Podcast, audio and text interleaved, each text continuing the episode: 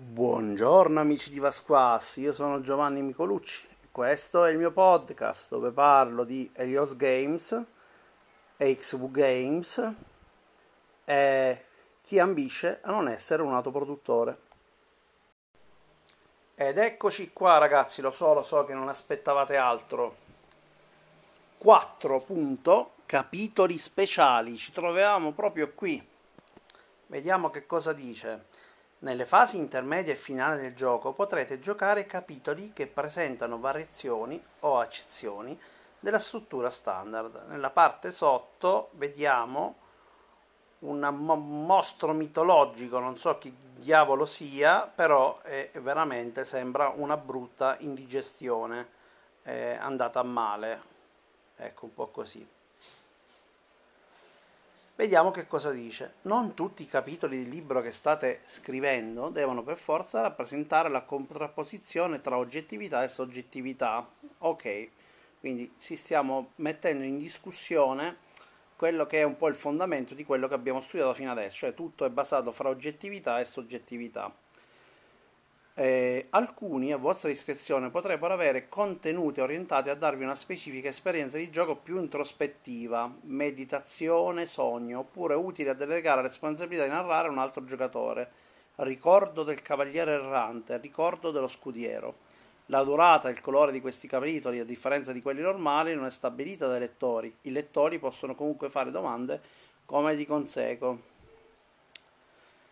Vediamo che si è inventato quel matto di Helios. 4.1 La meditazione. Una volta per partita, dal quarto capitolo in avanti, il cavaliere errante potrà, può, no, può decidere di non giocare un normale capitolo, ma di fare una meditazione. Il capitolo di meditazione viene fatto al bagno. No, scusate, questo l'ho detto io. Il capitolo di meditazione viene inquadrato narrando in prima persona, ma in modo razionale, come farebbe lo scrittore dove si trova il cavaliere errante, in quale momento della giornata e con quali condizioni climatiche, tenendo presente che lo scudiero per qualche ragione è assente o impossibilitato ad interagire. Vabbè, eventuali comparse faranno da sfondo e non saranno assegnate, all'interno non sarà presente una normale situazione, ma un monologo di confessione o ragionamenti con i quali il cavaliere errante mostra di dare un segno di rinsavimento. Il colore di questo capitolo è sempre bianco, il bianco. Esempio, perché bianco il colore? Sempre bianco? Non avevamo detto che il bianco era legato allo scrittore e il nero era legato al cavaliere errante? In che senso? Vediamo un po', vediamo l'esempio, in questo caso ve lo guardo perché voglio capire. Cavaliere errante, mi sveglio seminudo e dolorante, con la bocca piena di un liquido dal sapore metallico, sputo per terra, anzi non è terra, è un pavimento di pietra, sangue. Ieri notte devo avere combinato un'altra delle mie. Guardandomi attorno vedo Ricote, quel povero bracciante, che ho convinto a seguirmi in cambio un tesoro che non so neanche se esiste russa forte e come lui russano due tizi di cui ignoro l'identità. Le sbarre di fronte a me suggeriscono che il luogo in cui mi trovo sia la prigione di provincia. Sono troppo vecchio per queste disavventure. Vabbè, ho capito. Il sogno, invece, vediamo che cos'è. 4.2 il sogno. Una volta per partita, dal quarto capitolo in avanti, lo scrittore può decidere di non giocare un normale capitolo, ma di voler fare un sogno, giacché lo scudiero sta effettivamente dormendo. Il capitolo di sogno viene inquadrato all'interno del mondo dei sogni, in prima persona, in modo irrazionale e deformato, come farebbe il Cavaliere Grande, indicando dove si trova lo scudiero, in quale momento della giornata, con quale indicazione climatica, eccetera. Vabbè, eventuali comparsi faranno da sfondo e non saranno assegnate. All'interno non sarà presente una normale situazione, ma un flusso surreale di ricordi, immagini e colori con i quali lo scudiero mostra di dare un segno di squilibrio o di morbosa fedeltà al padrone, la sua folle causa.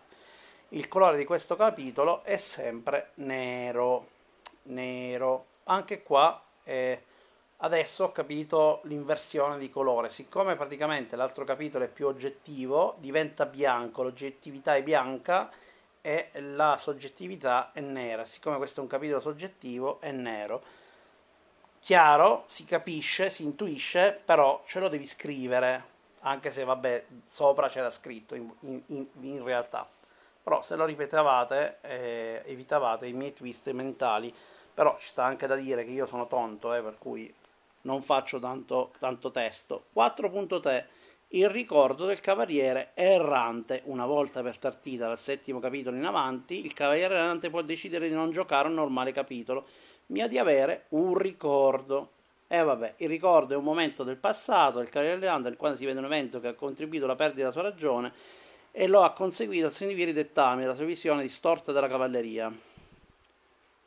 Allora, linee guida per il ricordo del Cavaliere Errante, ci sono molte indicazioni. Viene integralmente narrato dallo scrittore, non va inquadrato come gli altri capitoli, necessita una situazione.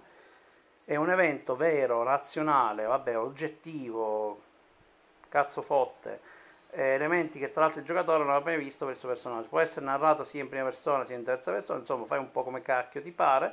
Se vengono introdotte comparse servono solo per giustificare che ciò avviene in scena. Il colore del capitolo, vabbè, è sempre nero però qua che cosa è successo? E anche qua però mi sembra oggettivo perché è nero. Non lo capisco. Bianco e nero non mi sono più chiari. Il mio cervello ha fatto un twist e non lo capisco.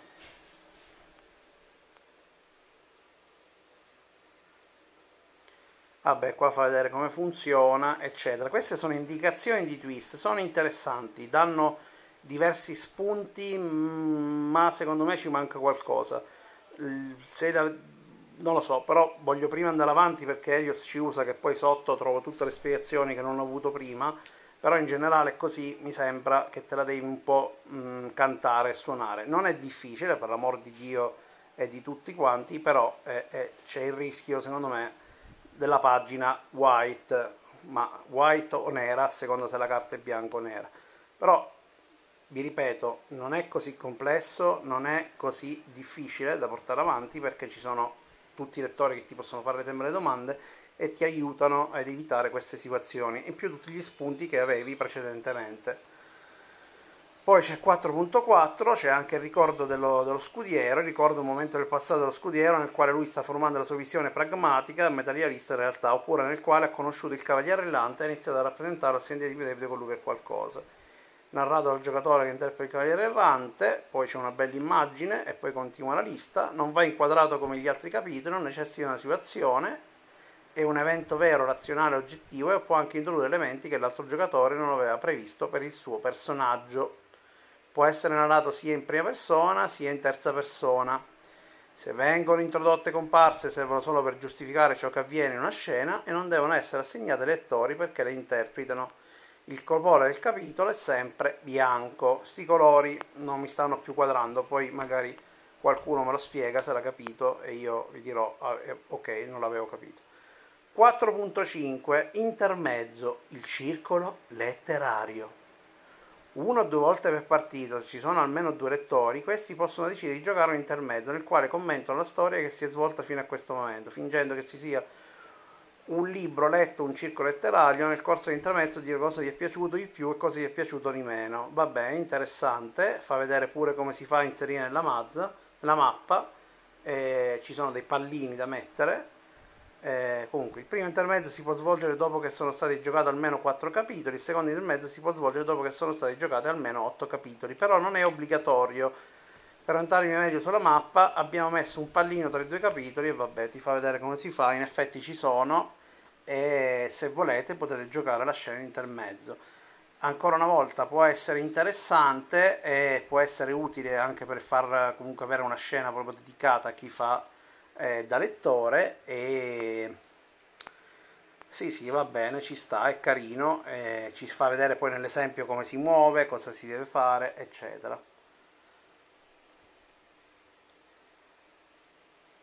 Ok, poi ci sta nella pagina seguente una tabella riassume quando è possibile giocare i capitoli speciali e gli intermezzi. Ci sono ancora le sigle che io odio, però non c'è l'altra soluzione, lo spazio è quello che è, il manuale è piccolino, e però parte queste sigle ti fa vedere in effetti nelle 11 scene quando le puoi giocare, cosa puoi fare e sotto c'è la didascalia che ti aiuta a capire di che cosa stai leggendo. È molto utile, carina, pratica, mm, funzionale il fatto che ci sia il può un pochino mi lascia in dubbio, ma in generale capisco che non è detto che sempre abbia senso giocarle per quello che, che, che, è emerso, magari ha più senso rifarlo in un momento diverso della giornata, no? Magari fa troppo caldo in quel momento, lo fate dopo con l'aria condizionata. Ok, andiamo a 4.6, durata della partita. Il percorso della mappa è articolato in 11 caselle che indicano gli 11 capitoli che è possibile giocare al massimo. Mm, questa cosa qui me l'aspettavo spiegata anche all'inizio, può darsi che l'abbiamo letta ma non me la ricordo più. Come noterete, di fianco alla casella 4, 6 e 8 le, le direzioni che è possibile prendere sono due, verso la casella successiva oppure verso quella della fine. Questo serve chiaramente, ho capito, per rendere il gioco più o meno lungo. Una partita di conseguenza può durare al massimo 5, 7, 9, 11 capitoli, in base a cosa sceglierete di fare. La durata non è né casuale né stabilita all'inizio, ma dipende dal giocatore che si trova a spostare la pedina nella mappa. Cioè, se sto giocando io, farei finire subito perché mi rompo le scatole dopo 10 minuti che sto giocando tu Elias non giochi e io mi rompo le scatole mentre gioco di solito. Scherzo, eh. Però nel momento in cui la pedina arriva alla casella con scritto all'interno fine si gioca l'ultimo capitolo e poi si passa all'epilogo. E qui viene introdotto proprio l'epilogo 4.7. Contate il numero di caselle bianche e delle caselle nere sulla mappa, immaginavo che la maggioranza acquisisce il diritto di narrare l'epilogo e sposta la pedina sulla casella E. L'epilogo è una breve scena nella quale si racconta come finisce l'avventura per i due protagonisti e segue le normali regole degli altri capitoli, tranne il fatto che i protagonisti possono morire e che non ci sono dialoghi tra giocatori, perché è sempre la stessa persona a parlare, indipendentemente da chi c'è in scena. Costruisci l'epilogo su quanto hai visto durante i capitoli precedenti, narra l'epilogo con suo nome, destra non intervenzioni, bling, blong, blanc, che cacchio sto leggendo, narrata l'epilogo come se contenesse una morale, un, un, insegnamento, non importa chi ci sia davvero, è sufficiente che il tono che usi lo faccia sembrare tale. Indipendentemente da chi lo narra, l'epilogo termina sempre con la frase rituale. Questa è la fine della storia, per fortuna ci sono scrittori e lettori che aiutano a ricordarla così che essa non si perda nel tempo. Elios, questa parte finale dell'epilogo, secondo me, manca di dettaglini. È vero che tu hai già spiegato prima tutto come va fatto, hai spiegato bene come, come i principi, c'hai tantissime nozioni e informazioni, ma forse mi sarei aspettato una mezza paginetta in più per aiutare a fare l'epilogo. Siamo a pagina 69, non so se poi Elios mi nasconde qualcosa dopo perché è, è usuale, abbiamo capito. Quindi andiamo a vedere, pagina 69 c'è un'immagine che in questa Lores è veramente tremenda, con l'asino che è attaccato alla coda di un altro asino, è una scena diciamo ideale, perfetta.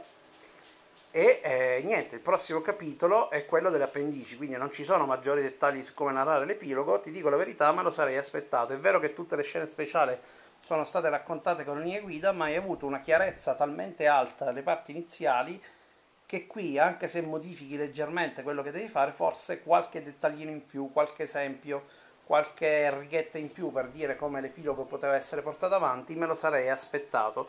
E fermo restando che, ripeto, che è tutto spiegato bene, bene, bene. Eh? Questo non voglio dire di no.